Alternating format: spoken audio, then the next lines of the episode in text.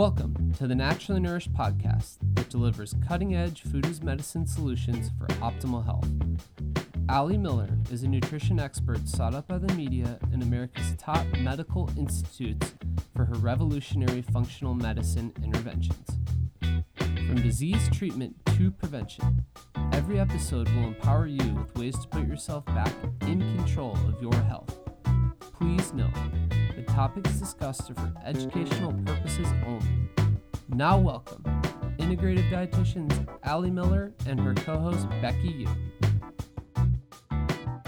Welcome to the Naturally Nourished podcast. You are joining us for episode 324 Wahls Protocol for MS and Neurological Conditions with guest the one and only Dr. Terry Wahls.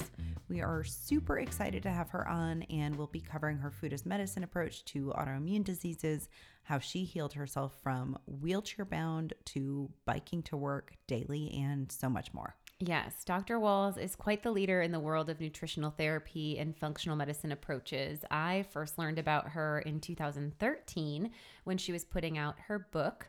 And uh, I was a paleo autoimmune practitioner myself, working on gut health with bone broth and traditional foods, and was super stoked to hear this was one of the first big mainstream releases with her book, The Wahls Protocol. Um, and so it was really fabulous to get to see someone bringing to light the influence of functional medicine paired with traditional foods. And back in episode 204, we talked with a longtime client of mine in the episode Client Journey with MS Warrior. And you can check out uh, that for a testimonial on how the Wahls Protocol paired with our functional medicine approaches married together to drive a client into remission. Also, from being close to wheelchair bound to walking, reducing foot drop, improving digestion, and of course, cognitive health and uh, mental health. So, big, big changes there. Um, today's episode is sponsored by Carnivore Snacks, and we have a mid roll coming from you from our keto class, which we're just a couple weeks out from enrollment. So, just a real quick on that, and then we'll get more into the details of our keto class when we're in the middle of this episode. Um, the first class is January 18th. This is the first live Food as Medicine 12 week keto class that we have done in over a year. And we are super excited to have you all on board. We are only allowing 100 participants. And at this time of recording, we have about 47 spots left. So go on over to alimillerrd.com. Be sure to grab your spot in the live 12 week Food as Medicine Ketosis class. We'll also put a link in the episode, but we will talk in today's episode about how ketosis is really a key tool to support mitochondrial health and how it plays a big role in neurological conditions, how blood sugar metabolism is so important, and as we talked last week with our Ozempic episode, how the ketogenic diet can yield sustainable weight loss results without the harmful side effects of some of those short term fixes. So, definitely, if you've gained some weight over the holidays or you haven't really gotten back on track from pandemic and are looking at a time to prioritize yourself, really understand what food as medicine means to you, we'd love you as a participant in our program. All right, let's talk about carnivore snacks, which pair perfectly with our keto class, right? Yeah, absolutely. So, carnivore snacks provide two ingredients of delicious straight up grass fed meats and Redmond real salt. And I first tried these at KetoCon this year. And I saw on one of the signs that it was referred to as a meat pastry. And I will agree or concur that it is. It's like a meat pastry because the way that they slowly dehydrate their meat with just the sub- subtle flavor of the Redmond real salt creates this like mouth-watering melt um, delivery and the pastry element also it's like this airy flakiness which is deeply satisfying i love keeping a bag of carnivore snacks on my desk so between clients um, if i don't have a lot of time for a large, dense meal. This requires very minimal chewing, but again, deeply satiating. So I'm not dealing with cravings. Also, that salt, very tonifying for our adrenal glands. Um, the texture is just beyond amazing. And it also, within this slow dehydration, retains the most bioavailable nutrients and this amazing texture, which is that kind of like buttery, soft. Um, flakiness. If you've tried other products on the market like jerkies or even other thin dehydrated products, there's really nothing like carnivore snacks. They have a variety of cuts such as ribeye, pork loin, New York strip, eye of round, various sliders both in ground lamb, beef, and pork. They have brisket and leg of lamb and each package ranges from 25 to $39 and this is for a 5 ounce package. But i will note to you as many individuals were always pushing to meet your minimum protein intake what's really unique about the 5 ounces that you get per pack is that based on the way it's dehydrated, we're losing that water weight. So each ounce of carnivore snacks provides much more nutrient density and protein density than you would see in an ounce of standard meat. So an ounce of carnivore snacks can provide a range of 13 to 19 grams of protein per ounce, as opposed to other products like maybe a meat stick, which might have under seven grams of protein per ounce by weight. All so, right. Yeah, go on over to Carnivore Snacks. That's C A R N I V O R E S N A X. That's carnivoresnacks.com. Use the code Ali Miller RD at checkout and you will save 15% off your order and you'll get free shipping on $125 or more. Um, definitely, this would be a great thing to send home if you have a visitor from college over the holidays. A great thing that's nutrient dense that fits well in a backpack or a briefcase or a uh, diaper bag. Yep. Yep. um, I'm sure. I don't know if you've used these with Noah yet, but he's tried the pork loin after KetoCon. He I really was going to say them. this would be a really great way to tone any toddler yes. fit protein, or hanger protein, cravings. Protein. Give them that protein and that fat for that satiating mellow out. Um, we definitely will see a boost of that anandamide in the brain, and that is a really good way to enhance mood um, and also give us a little bit of that bliss. So go on over to carnivore snacks with an X. Dot com. Use Ali Miller RD at checkout. All right, I will read Dr. Wahls' bio and then we will bring her on the show. Dr. Terry Wahls is a clinical professor of medicine at the University of Iowa, where she conducts clinical trials. She is also a patient with secondary progressive multiple sclerosis, which confined her to a tilt recline wheelchair for four years. Dr. Wahls restored her health using a diet and lifestyle program she designed specifically for her brain, and she now pedals her bike to work each day. She's the author of the Wahls Protocol How I Beat Progressive MS Using Paleo Principles and Functional Medicine, the Wahls Protocol, a radical new way to treat all chronic immune, autoimmune conditions using paleo principles, and the cookbook, The Wahls Protocol Cooking for Life, the revolutionary modern paleo plan to treat all chronic autoimmune conditions. She conducts clinical trials that test the effect of nutrition and lifestyle interventions to treat MS and other progressive health problems. You can learn more about her clinical trials in the link we'll provide in the show notes. She also teaches the public and the medical community about the healing power of the paleo diet and therapeutic lifestyle changes that restore health and vitality to our, our citizens. She hosts a Wahls Protocol seminar every August where everyone can learn how to implement the protocol with ease and success. You can follow her on Facebook as Terry Wahls MD and on Twitter at Terry Wahls. Welcome, Dr. Wahls, to the Naturally Nourished podcast. Hey, thank you for having me.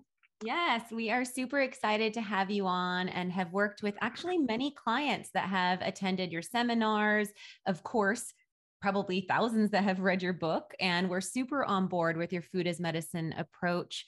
We'd love to, before we get into your Wahls protocol and all of the stuff you're doing in the world of research, we'd love to first have our audience hear from you firsthand about your healing journey personally. Mm-hmm. Um, I'd love you to share with listeners maybe the diagnosis and, and the prognosis and, and progression rate, as well as when you turned to traditional foods and how that started to drive a remission state and regaining of strength for you.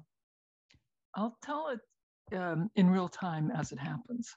Okay. So 20 years ago, out walking with my wife, Jackie, a half mile from home, my left leg grows weak.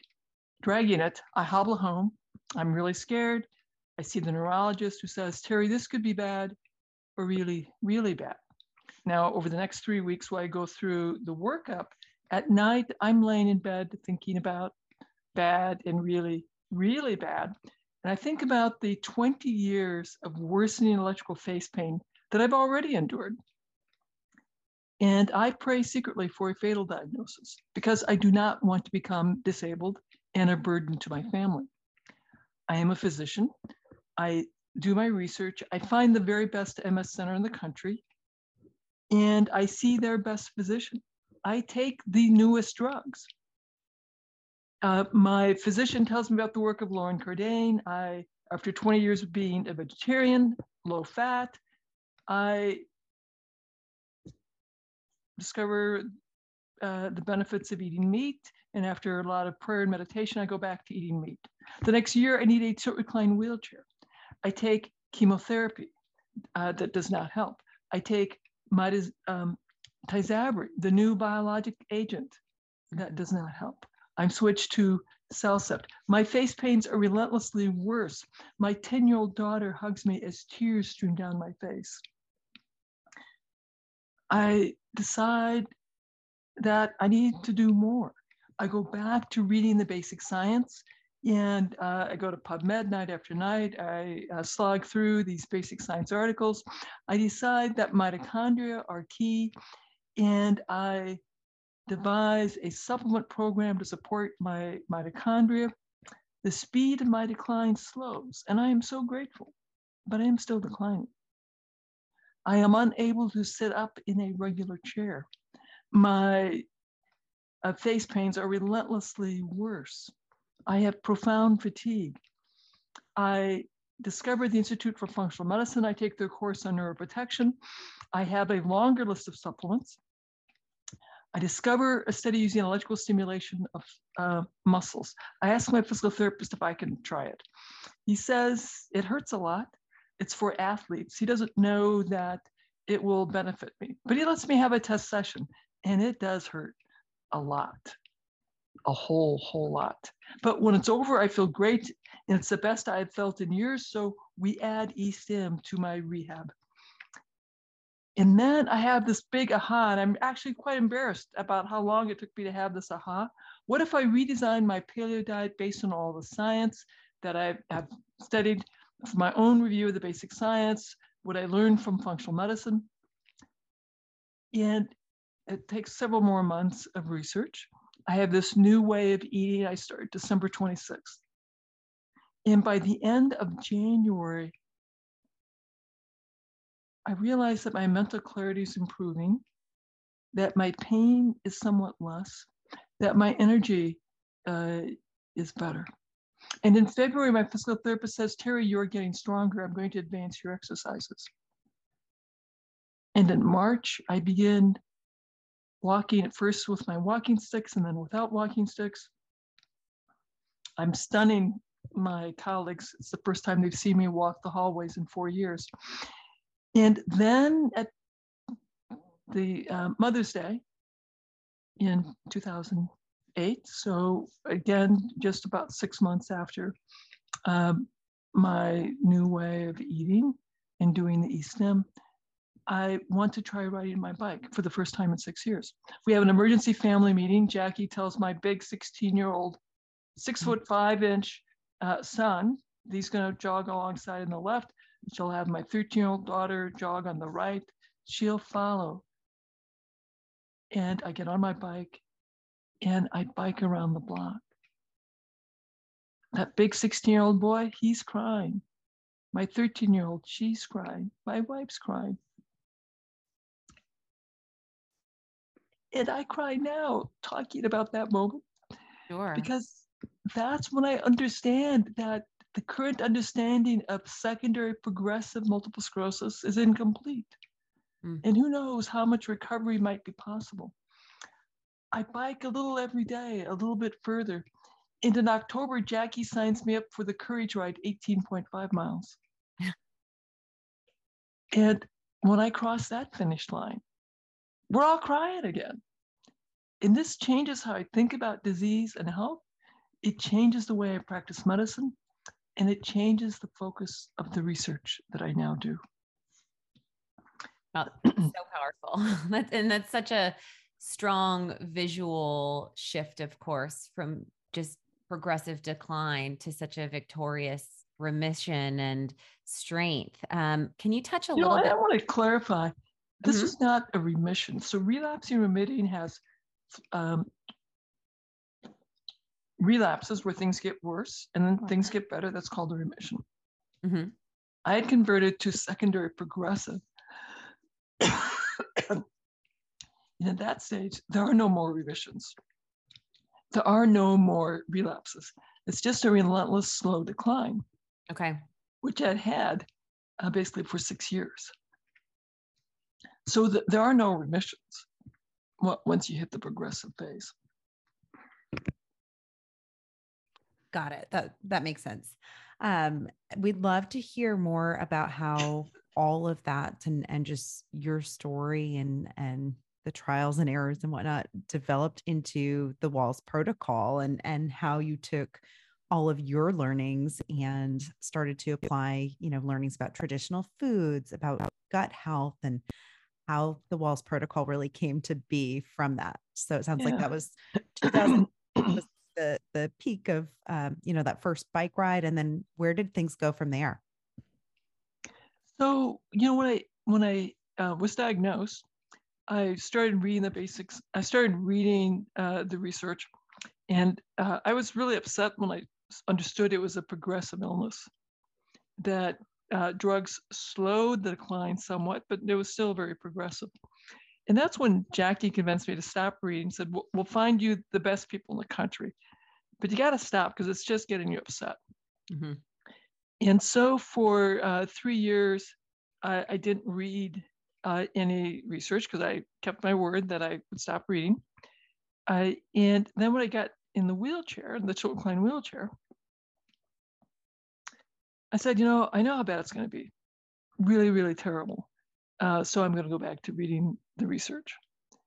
Uh, and that was PubMed. Yeah, I'm not a basic scientist.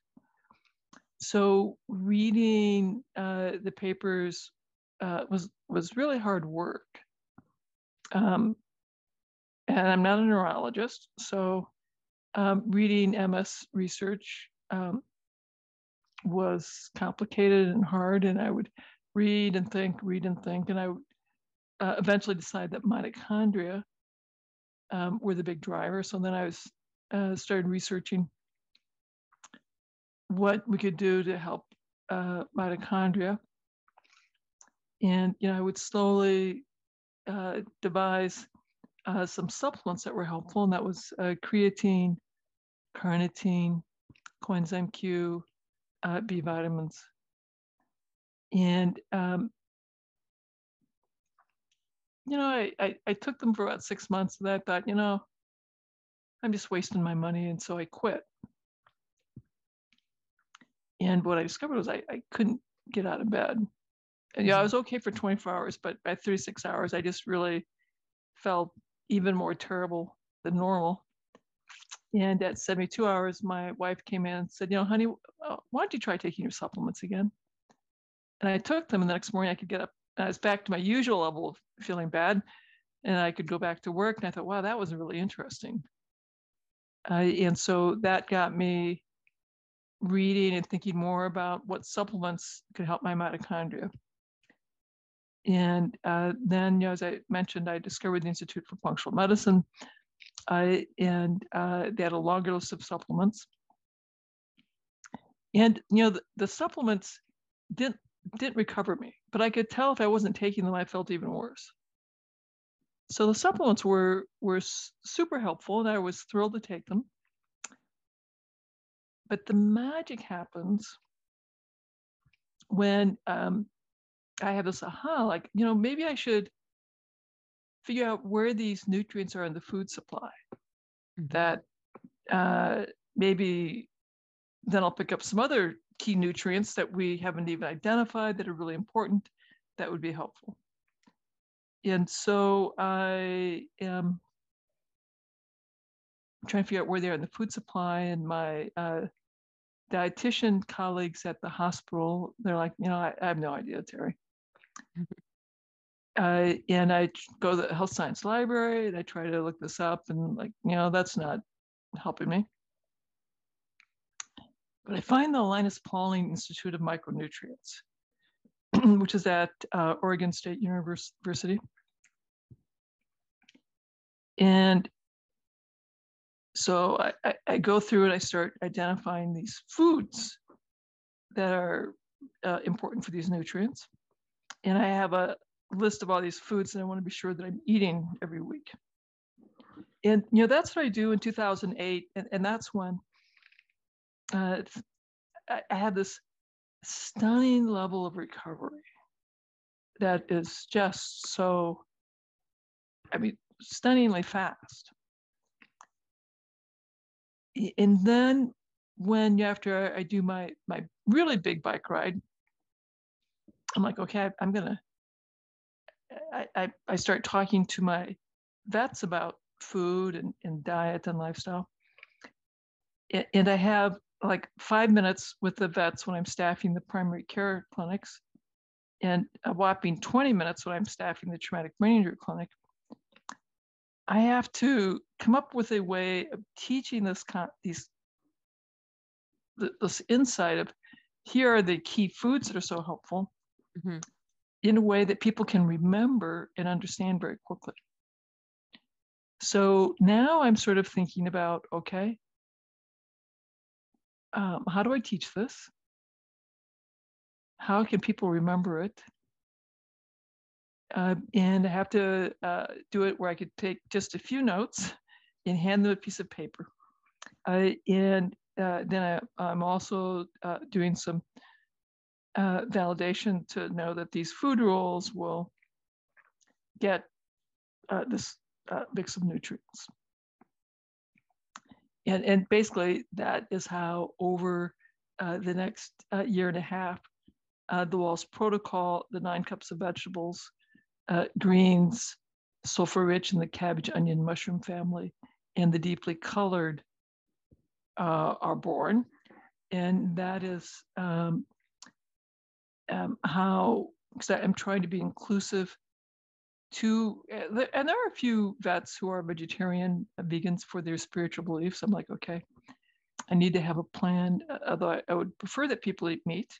Mm-hmm. I, I want to have a plan that would allow people who are uh, avoiding meat for their spiritual beliefs, uh, how they could do it more safely. Uh, and then ultimately, I would create a plan that uh, is for ketogenic eaters. Uh, so it's, it's certainly a, a process. Uh, but and you know, I continue to learn. I continue to evolve based on what the science is telling me and what I'm learning from my patients. Love it. And I'd love to dig for a moment. Um, we are big proponents of ketogenic diet. I would love to hear about your personal experience and how that transition in your mm-hmm. body influenced, of course, mitochondria and neurological health. But before we get there, I really want to hit on the gut. Um, did you have personal influence with gastroparesis or digestive disturbance? Yeah. Um, and and how because there's often this very intertwined influence with neurological health and yeah. um, you take such a high phyto compound role i'd love to connect gut health healing the gut and then a little bit on the the world of where your position would be in in carnivore as healing or anti-nutrients yeah. of plants yeah yeah so I, I want to acknowledge that for many many people with a neurologic disorder whether it's parkinson's alzheimer's ms or other neuroimmune problems like um, rheumatoid arthritis that have neurologic psychiatric symptoms. Gut disturbance, very, very common. Constipation often precedes uh, Parkinson's, Alzheimer's, or uh, MS. Uh, and uh, that was the case for me that I developed constipation. Uh, and that was a, a, big part of uh, the MS story. A, a few people will have diarrhea gastroparesis with difficulty with um, being able to eat because the, the stomach does not empty. Uh, and so uh, that can happen as well. Absolutely very, very, very, very common to have gut motility problems. Inadequate motility being the most common, occasionally excessive motility uh, occurring. Um, now, uh, the question of are plants filled with anti-nutrients? Uh, these are known as little poisons. the plants make all sorts of little compounds to try and inhibit uh, the insects that eat them and the herbivores that eat them. Uh, fruits don't have as many poisons in them because they usually want the animals, the plants want the fruits consumed. We co evolved with all of those plants. And so, over millions of generations, our primate ancestors have been eating plants. And those little poisons in those plants facilitate more efficient operating of our um, biochemical pathways. They facilitate uh, a suppression of NF kappa B, activation of the antioxidant response element, uh, and more favorable um, modulation of phase one, phase two, and if you look at the gut microbiome, phase three of detoxification and elimination. So all those little poisons that my paleolithic, my paleo diet eaters and carnivore eaters condemn in plants have been a, an important part of evolutionary history. Uh, and we have millions of generations where we thrived by eating a wide variety of plants. And of course, you know, certainly humans appeared in equatorial Africa, you know, separating from other primates about 6 million years ago. Our genus 2.5 million years ago. Our species, Homo sapiens, 250,000 years ago. We migrated north, met the Neanderthals 100,000 years ago, had a war.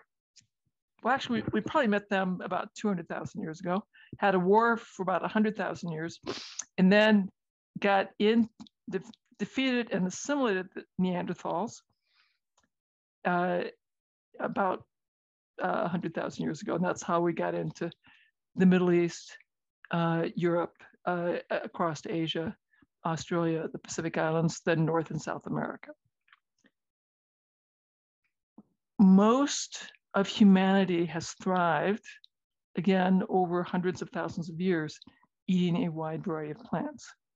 There are a few societies, a handful of societies, that have thrived eating very few plants.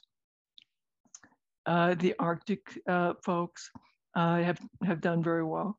Uh, some of the uh, Tibetan Plateau uh, Mongols have had lower plant consumption. Um, so yes, there are societies that do that. Uh, and might there be some individuals that will thrive uh, with a carnivore diet? Uh, I expect that there definitely are. And that one could say that the carnivore diet is sort of the ultimate elimination diet, um, that it reduces the food sensitivity issues. Some of the carnivores, uh, people had advocated extraordinary levels of liver consumption that um, uh, put people at, in my understanding of the nutrition research, uh, would put people at uh, significant risk of uh, chronic insidious retinol or vitamin A uh, toxicity, leading to uh, fibrosis of the liver, lungs, and, and heart that uh, would be um, causing uh, re- respiratory failure, uh, liver failure, and cardiac failure uh, ultimately, in a way that you can't really treat because the retinols in the fat, it would be, it's a slow, insidious problem that, be, that would become profoundly difficult. Um, so I, I think that the folks who are advocating for a pound of liver every week are are creating uh, enormous health, putting people at uh, health risk. Sure. Uh, I, I, do have a, a, comment that I, I, think the, uh, and I've had several conversations with uh, the carnivore people, um, encouraging them to write a case report and a case series uh, who was helped by their approach, what are so the indications? What are the risks and adverse events? So that we can build a case, even if it's a single arm study in the literature, because if you're going to change clinical practice, it, the, the usual sequence of how that happens is someone makes an interesting case report, Mhm. then maybe you get a case series, then you get a single arm study to look at safety and effect size. Then you can do a small randomized controlled trial. Then you do a, a somewhat larger randomized controlled trial. Then you do a, a much bigger, longer randomized controlled trials. And we've we've offered to help them write the case report in the case series, and thus far uh, they've declined. They've not been interested in that. Um, so I, I, find that disappointing. I, I, I, wish they would be willing to write case report, case series, even single arm studies, so that we could begin to understand who's helped, uh, what the eligibility, who, who would most benefit, and what are the potential uh, side effects. Yeah, I think um, Shawn Baker might be maybe working on that. We'll see. we'll see what uh, comes out of that. I've spoken with this. I've spoken with this team. Okay. Uh, and uh, we've not. Uh, we've offered to help. Uh, they've not been interested in our help. But Yeah, I, I. I hope that he will at least get a case report and case series would not be Sure. It's so interesting. helpful. Uh, we're very on board with more of a Mediterranean ketogenic approach and a high phytocompound diet. Uh, we've seen clinically when individuals pull out all plant matter and are doing keto carnivore, uh, elevated liver enzymes and Mhm. also elevated estradiol. I mean, really, really high levels because I, I believe that they're missing that conjugation, right, from some of those sulfurous compounds. Um, also, that phase three detox, as you noted. And in actual research, we do see endogenous glutathione stores going up when consuming sulforaphane, for example. Um, so even if it is a toxin, but it stimulates, as you're saying, your body to produce antioxidant, your body to upregulate detoxification, then that's like a hormesis, a challenge that the body actually responds to with favorable outcome. And so um, what what we name it is kind of irrelevant. You know, an anti-nutrient, a plant toxin. Um, I, I would love to hear though. Do you feel for short Yeah. term, if someone doesn't tolerate plants, how you work with that individual to build up Well- to that nine cups? I, I, want to come back to the comments. The the carnivore folks are very fond of hormesis when we talk about uh, strength training. Yes, Uh, we cold talk about plunging. cold plunging, ice water Right. plunge, uh, saunas. They're all about the hormetic challenge. yes, And then when I point out that plants yes, are a hormetic challenge and that our evolutionary history is with plants. yes, And yes, our evolutionary history is also with animals, in that I think the the best diet has diversity of animals and diversity of plants. Uh, and that if ever anyone, including me, says, I got the one diet that's perfect for everyone, they're wrong. no doubt. Mhm. I, I can have the one diet that will kill everyone. That's easy to develop. But we, we're, we're not ever going to be able to have a diet that is perfect for everyone. Um, it, it, and now, Ali, we want to get me back to the question that I should have answered uh, and I stepped over. No, I love it. and we had, we had a unique conversation with Paul Saladino on the topic, and Yeah, he wasn't biting on that hormesis thing. I was like, dude, I got all the. I'm just saying, it was pretty funny. Um, I would love to hear about yeah, veg tolerance, right? So when you're working with these individuals yeah. that have gastroparesis or have delayed empty, emptying and chronic constipation, uh, you know, what are some of the techniques and approaches So- that you use um, to increase their tolerance of veg? So where one- wherever someone is at, so I, I've had people who have gone carnivore and want to reintroduce plants, and they, they're struggling, or they're on the standard American diet and they're like, okay, I, I'm I'm struggling and, and I want to uh, come over uh, towards you. So, um, and we, we can think about somebody with inflammatory bowel disease who has meat and a lot of processed foods because they're they're having uh, if they eat any vegetable material, they have terrible diarrhea. That person I'll put on soups and stews, a lot of bone broth, Mm-hmm. and let them know that we're going to very slowly increase the vegetable content and that they may never be able to have raw vegetables or fruit because of their inflammatory bowel disease. Uh, and that the, the concept of that you have to have nine cups, three green, three sulfur, three color, uh, is is reflection that I don't want people to be hungry, and I want you to have sufficient protein and greens, sulfur rich, and color, according to what your appetite and size and the amount of physical activity will mandate. Nine is a very easy way to start, three, three, and three as your goal.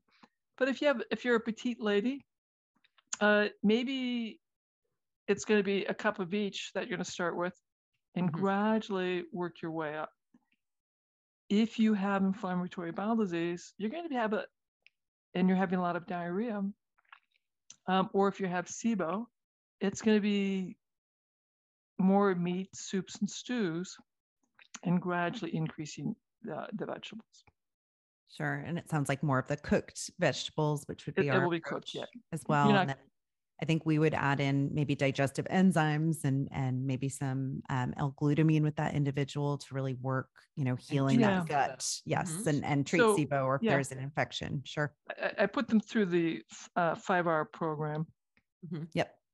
Um, so cod liver oil, um, uh, if they'll tolerate organ meat capsules, so I can be sure that they're getting some uh, retinol, uh, vitamin A, uh, um, N-acetylcysteine, uh, glutamine. Uh, so if you have lots of bone broth, that will help. Collagen will help.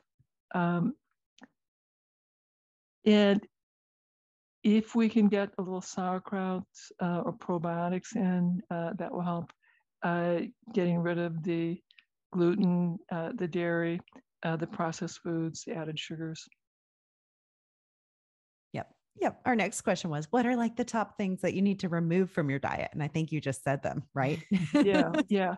You know, and I also encourage people to take eggs out. Eggs are the third most common uh, um, food that people uh, can have an adverse reaction to. Uh, that I want them to be out at least for a month, preferably for three, and then to re-add the yolks, particularly because they are fabulously good for you. Um, and then you can see if you can tolerate the egg white and have the whole egg. If you can, that's fabulously great because it's really good for you. I I can't uh, uh, because it triggers my face pain. Um, and once you start, and that's the diet that I studied. Uh, my IRB required that I study my exact diet, uh, and so all of my clinical trials have included the removal of gluten, dairy, and eggs because I was I was required to in the very beginning, and that is the uh, diet that I have all of my experimental uh, data with. So, Uh, but and you know, many many people can resume uh, uh, uh, can resume uh, eggs. Sure. Um, speaking of just your um, research and, and your clinical trial, I want to hear all about the clinical trial you have going on right now. And Yeah. I also want to hit some lifestyle support elements for MS. Uh, before we do that, we're just going to take a brief pause for a word from our sponsor for this episode. Yes, today's episode is sponsored by Naturally Nourished, as we are so excited to share that we would love to have you in our 12 week live food as medicine ketosis class that starts January 18th.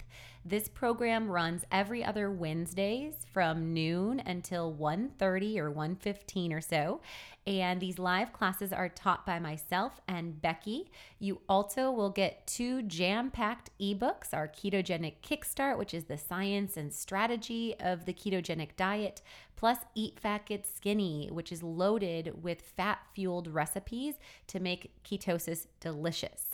Now, in our program, it is a great way to support neurological health, fuel your mitochondria, as well as, of course, get weight loss results and even see outcomes such as reversing diabetes and sustainable outcomes that you can experience on a daily basis, including reduced inflammation, enhanced mood, reduced cravings, and so much more. In fact, one of my favorite testimonials is hearing from individuals that they're finally feeling like themselves in their body again, maybe after years of prioritizing others or maybe just not prioritizing their food as medicine plans, or really even understanding how to put it all together. We provide you, as a participant in our keto program, a unique customizable protocol. We also have protocol tiers for individuals that are breastfeeding, those that are pregnant, those that have an autoimmune condition and need more leaky gut support, or those that are dealing with Hashimoto's thyroiditis or adrenal fatigue. So, wherever you are, are in your healing process, we're here to pick you up and support you on this journey and teach you how the ketogenic diet can be a powerful tool to enhance whole body health. Yes, I'm going to go ahead and read a powerful testimonial from one of our past participants. They said, clear thinking and experiencing food freedom. I thoroughly enjoyed the ketosis class. I feel wonderful and wish I would have done this sooner.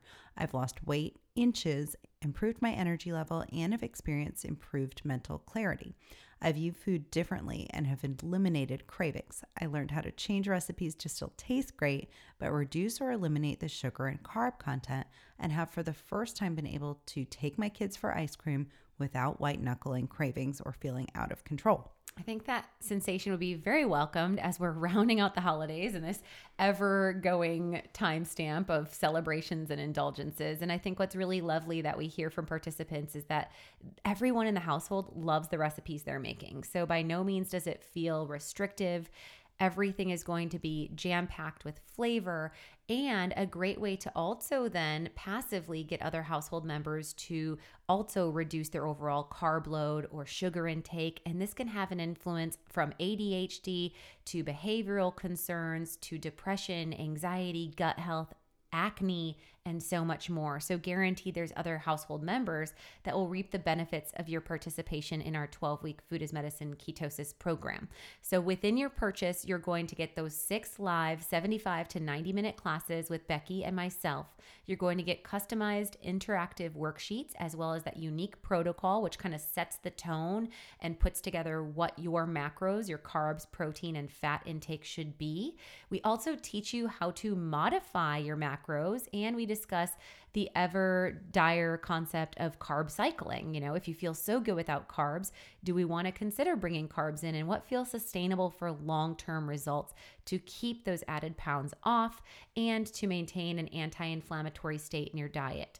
You'll get 20 plus handouts and materials. You'll have direct interaction from Becky and myself on a members only Slack group where you can ask questions, share recipes, products you've discovered, supplement questions, and so much more.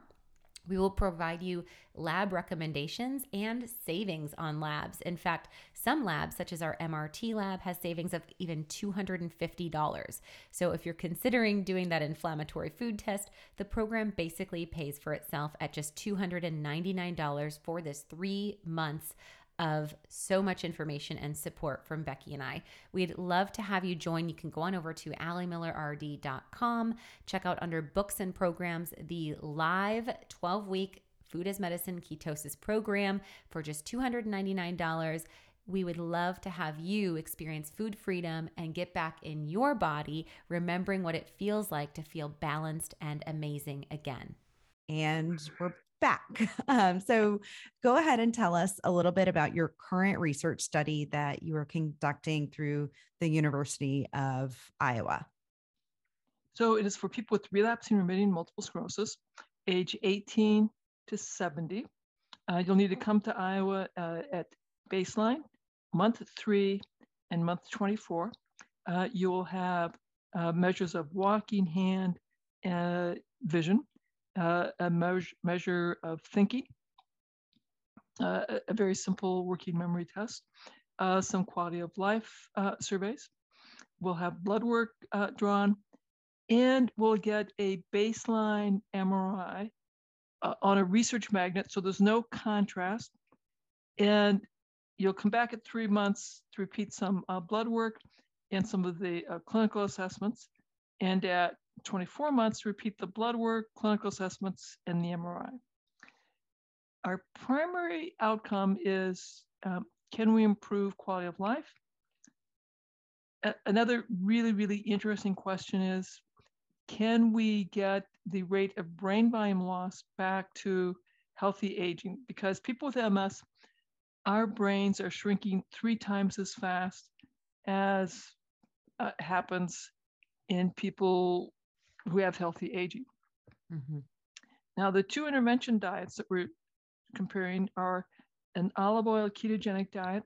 So it's very much like a Mediterranean a ketogenic diet, and the modified paleo diet, uh, which is you know very much like um, uh, my original study diet. Two usual diet, Okay. and we give to the usual diet group uh, a monthly uh, tips on how to improve their diet. The intervention groups meet with the dietitian to get trained on the intervention diets, and they have a, a monthly uh, group call where we answer questions, and the participants get to chat with each other in the keto group and in the paleo group. We, we anticipate all three groups will improve because we know in every dietary study, the people who agree to be in a dietary study all want to improve their diet. Sure. Yeah, and the usual diet groups always improve their diet through eating a diet that's much better than the standard American diet. Uh, yeah, and really the the the interesting question will be, will the usual diet group improve their diet enough so that they too will have the same level of improvement in brain volume loss? Uh, it's certainly quite possible that that might be the case. It's every, people who come to the study will be randomized uh, to the two intervention arms or the usual diet. That's part of uh, because you need to have a randomized controlled study design in order to change clinical practice. Mhm. Uh, you, you can't do it with a quasi experimental design where people get to choose, you know, which diet they're in. Uh, and one of my goals is to change the standard of care. Love it. And with the time restricted olive oil based ketogenic diet, will they be measuring ketones in any Yes. way? Or will, so we'll be ensuring not just by diet record or recall that they are in a ketogenic state? We'll be, uh, uh, we are measuring uh, blood ketones. Uh, they're doing that a couple times a week. Uh, we're also measuring blood ketones uh, when they come in uh, as well. So, yes. Uh, and we're doing um, a, a special t- uh, type of dietary assessment at time zero uh, and periodically through the study uh, with uh, people answering uh, uh, detailed questionnaires about their uh, eating patterns for the previous month. Got it. Um, what about supplementation? I don't know if that fits into the study, but I do want to circle back on just kind of your top supplements um, for MS. I know you mentioned creatine, carnitine, CoQ10, and B vitamins. Um, will the study include supplementation, or just as a sidebar, what have you found to be the most helpful for Well- yourself and your clients? So the study does co- uh, in the intervention arms uh, covers uh, a couple of uh, fatty acid supplements.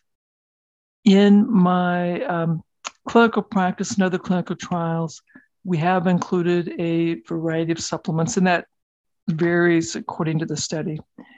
Uh, I, I certainly want to acknowledge that for many, many I, I think mitochondrial dysfunction is a driver of disability for MS and neuroimmune function.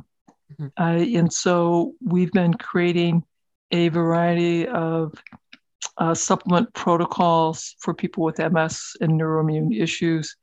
And uh, this last year, I finally created a uh, Wahls protocol supplement line to help people devise a mitochondrial uh, support and a s- uh, supplement support for their MS.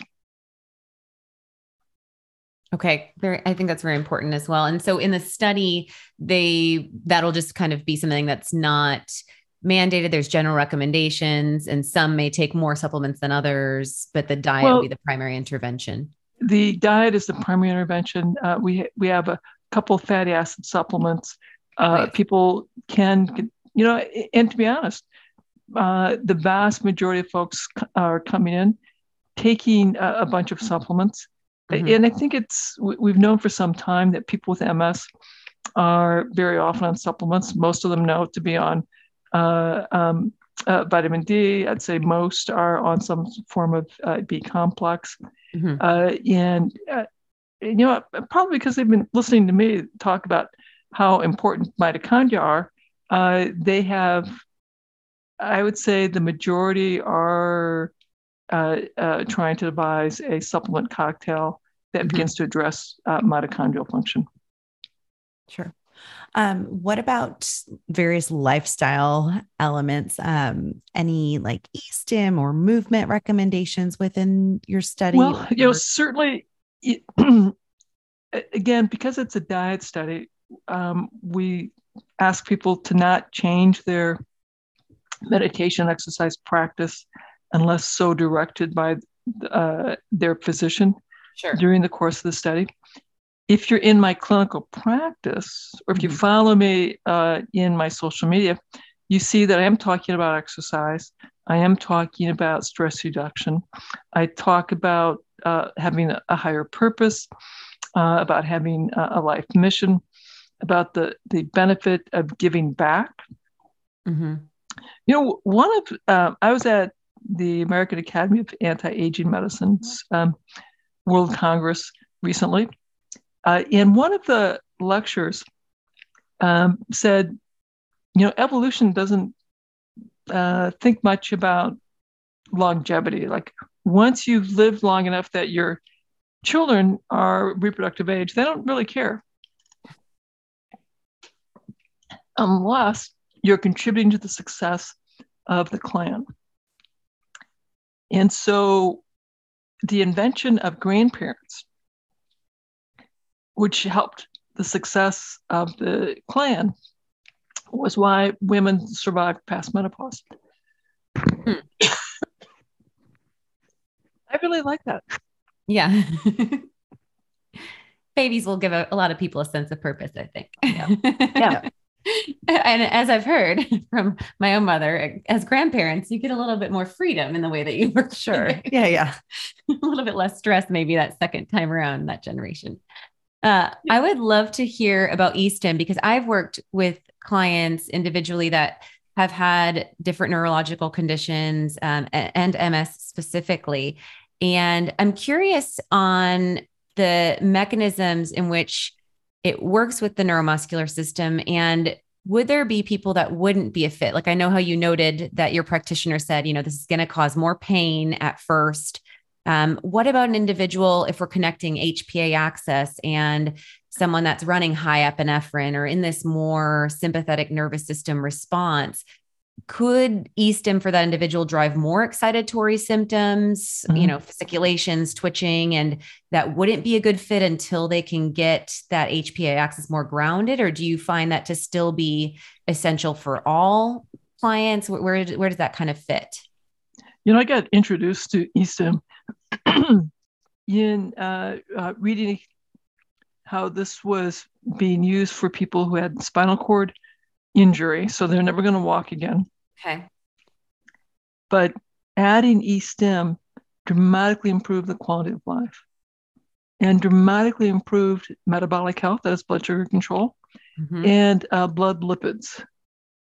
Hmm. Because being inactive, not having your, mit- your mitochondria function, is actually incredibly inflammatory uh, and leads to very, uh, terrible blood sugar and terrible uh, blood lipids. Um, and, and, so th- there's a movement to have more e-stim for people who are never going to walk. Sure. I will tell you that when I started doing e-stim, you know, I, I could do 10 minutes of exercise. If I did more than that, um, I, I, couldn't function. I, I was on bed rest for the rest of the day. Okay. And by adding eStim, the first thing I saw was a dramatic impact on my mood and mental clarity.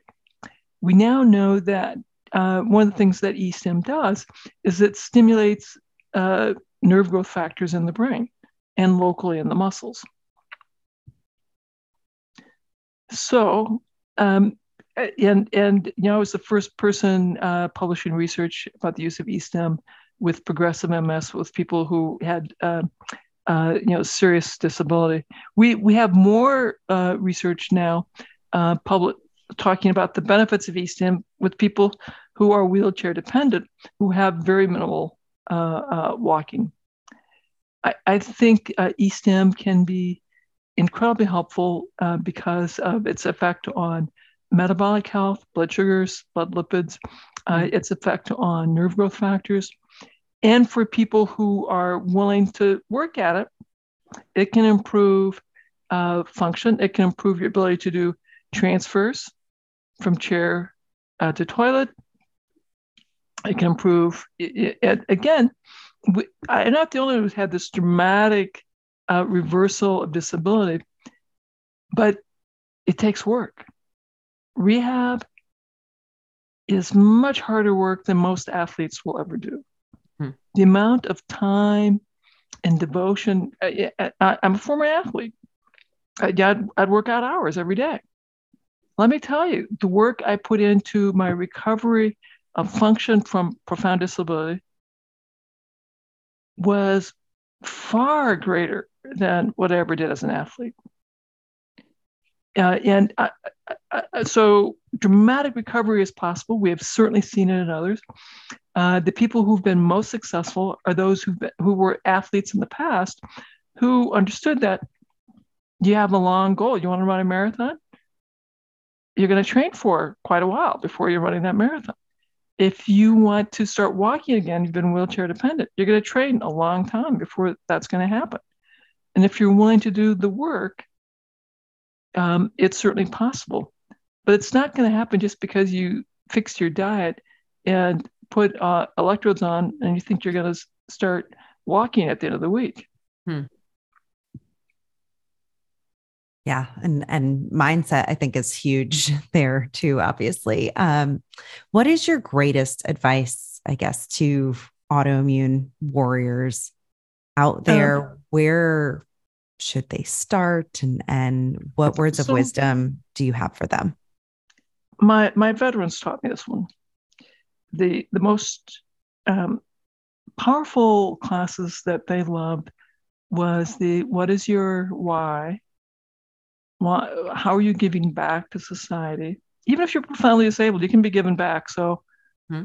how can you give back? What is uh, your mission? What do you care most deeply about that you would go into a house that is just starting to be on fire to go save?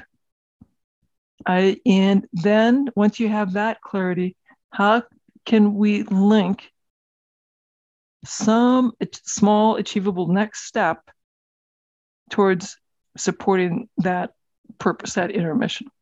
Hmm. And you start with small achievable next steps that you can be successful with. And when you get that one completely down, then you work on what is the next small achievable next step. Another thing that my vets loved and we had so much fun doing was talking about the hero story. And, you know, the most inspiring hero story is someone who is facing a, a really big, terrible, evil something, someone, something. And the chance of success is really very small you, you're going to face enormous odds, enormous resistance. You're going to have to work really hard. You risk a lot. Uh, success is not guaranteed. And you love cheering for that hero. And you love seeing how hard it is. And you know, if it's an Eastern storyteller, you know that hero might actually die. Mm-hmm. If it's a Western storyteller, we know that somehow the hero's going to survive. He's going to get the beautiful girl and they'll ride off to the sunset. Right. But in the East, you know, they might die. So it's it's much more exciting to read the Eastern stories because you don't really know how it's going to turn out. My vets, they it was a big aha. Then they were like, Yes. I need to know that success isn't guaranteed. The heroism is in being willing to fight for the greater good. And they could lean into the story. They could lean into, yep, this is really hard. Oh my God, this is really hard. But I'll work at it. I it's understanding that paradigm. Mhm. It is the inner game in mastering what are the stories I can tell myself so I'm willing to do this work and realize it's hard. And success isn't guaranteed. And it makes a, a story that will inspire my family, my children, my grandchildren, my neighbors, my friends. I want to be inspiring. And most people want to be inspiring. We all want to be in a hero story. I love it. And I have to, you know, thank my vets. I I, I thought the most important classes were going to be, you know, the meditation and the exercise right. or my cooking classes. and they said, no, no, no. It's these because without these, we aren't willing to do any of the other stuff you're asking us to do. Right. Without the why, mm-hmm. you're not going to do the what. you're not going to do the work, you know? So I think that's so my, my, uh, uh, postdocs were writing the next grant and they put the why at the last class for mm-hmm. the little lessons. No, no, no. That is the very first. Because yeah, if absolutely. they don't have the why, they're not going to do any of the what.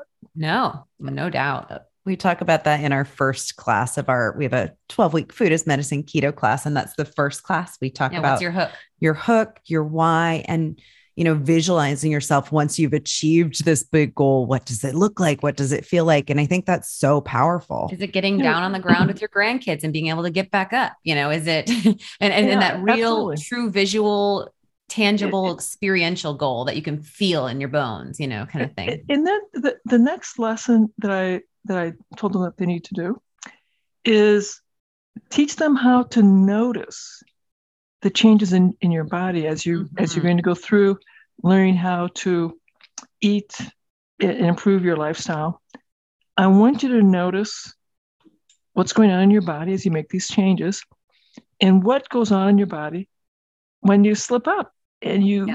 let some of that bad food get into your mouth and you chew and swallow. right. Because if we can't link feeling yes. better to these new habits and feeling worse to falling away from the good habits, you'll fall back to your previous way of eating and living. Absolutely. And I think that's a really beautiful way to round things out. Um, we have one final question for you, Dr. Wahls, and, and then we'll have you, of course, share where everyone can find you and your book and also sign up for the clinical trial if applicable. Um, but our final question we love to ask guests, and we're very excited to ask you, is uh, what is your 24 hour recall? so, yesterday, from when you woke up to when you went to bed, uh, what did you have to eat? If you can take us kind of. Oh gosh, this this will be fun. Um, so in the morning, in the morning, I just had uh, plain green tea. Okay. In the afternoon, I had water. In the afternoon, I had water, and then yesterday evening. so I have one meal a day. Some some days I eat just every other day. Um, I had a phosphatidylcholine smoothie. So some olive oil, uh, uh, uh, some um, phosphatidylcholine, uh, water, uh, uh, a variety of mushroom blends, some chia seeds that I blend together to make. Some days it's skinny enough to be a, a smoothie. Other days it's a little bit thicker to be more of a pudding. So yesterday it's more of a pudding flavor. And then for my evening meal, um, we grow lots of collard greens and kale. So I had uh, uh, made a bone broth from bison bones. Mm. Uh, and I had a quart of uh, bison, my broth, uh, uh, probably a salad bowl filled with collard greens that had chopped, had put in, and chopped ham because it was ham bones that uh, plus the bison bones that made the bone broth. Mm-hmm. Uh, and I had some black beans in there that I already cooked with a pressure cooker. Um, so uh, we knew that the lectins were already taken care of. And so uh, that is my uh, greens uh, in bone broth. Uh, and then uh, after it was all done, uh, ready to eat, I put in a, a spoonful of kimchi and a sp- spoonful of natto. The kitty kimchi and natto really boost your spermidine production. And spermidine is a great way to get more autophagy. I love that. Paired with, of course, the restricted eating timeline. Yep. So that works Yep. really beautiful. And then that following day, you would do a full fast, were you saying, which is Yeah, yeah. So, so today I'm having uh, water, Mhm. um, a- and I made some green tea and I diluted it with uh, some filtered water. All right. So Excellent. I get lots of stem cells. That's why you know I keep looking younger and younger. Love it. So wonderful. Uh, if you could share with our audience as we are wrapping up where they can find you on social, your website, the name of your So- book, which we in the intro, and then the study link.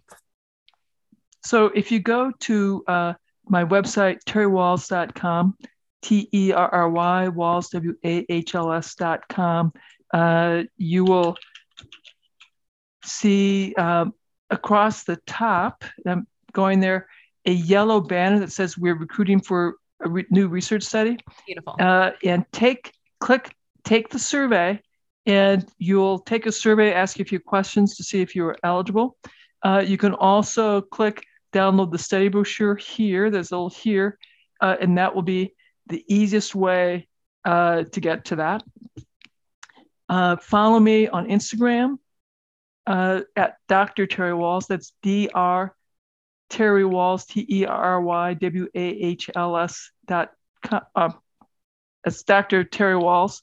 Uh, Facebook is Terry Wahls. Twitter is Terry Wahls. Uh, and I would also encourage everyone to sign up for my newsletter because that way you can hear some research uh, tips and uh, re- the reviews I do every week. We have an app, the Wahls Diet app, that has recipes uh, for the Wahls Diet, the Wahls Protocol app that has um, tips to implement the 112 different actions that you can take to help you implement the diet and lifestyle program. So we have lots of tools. Uh, and also across the top, there is the work with Dr. Wahls. I have a small, limited private practice, and I so I do see a handful of patients every year as well. Awesome. I will include links to all of those things in our show notes from today. And we really just appreciate you coming on and enlightening us and sharing inspiration from your journey. Thank you so Thank much. Thank you so much. Thank you for listening to the Naturally Nourished podcast. Visit our blog at alimillerrd.com for recipes, wellness tips, and food as medicine meal plans. Connect with Ali and Becky at Ali Miller RD on Instagram, Twitter, and Facebook. Until next time, stay nourished and be well.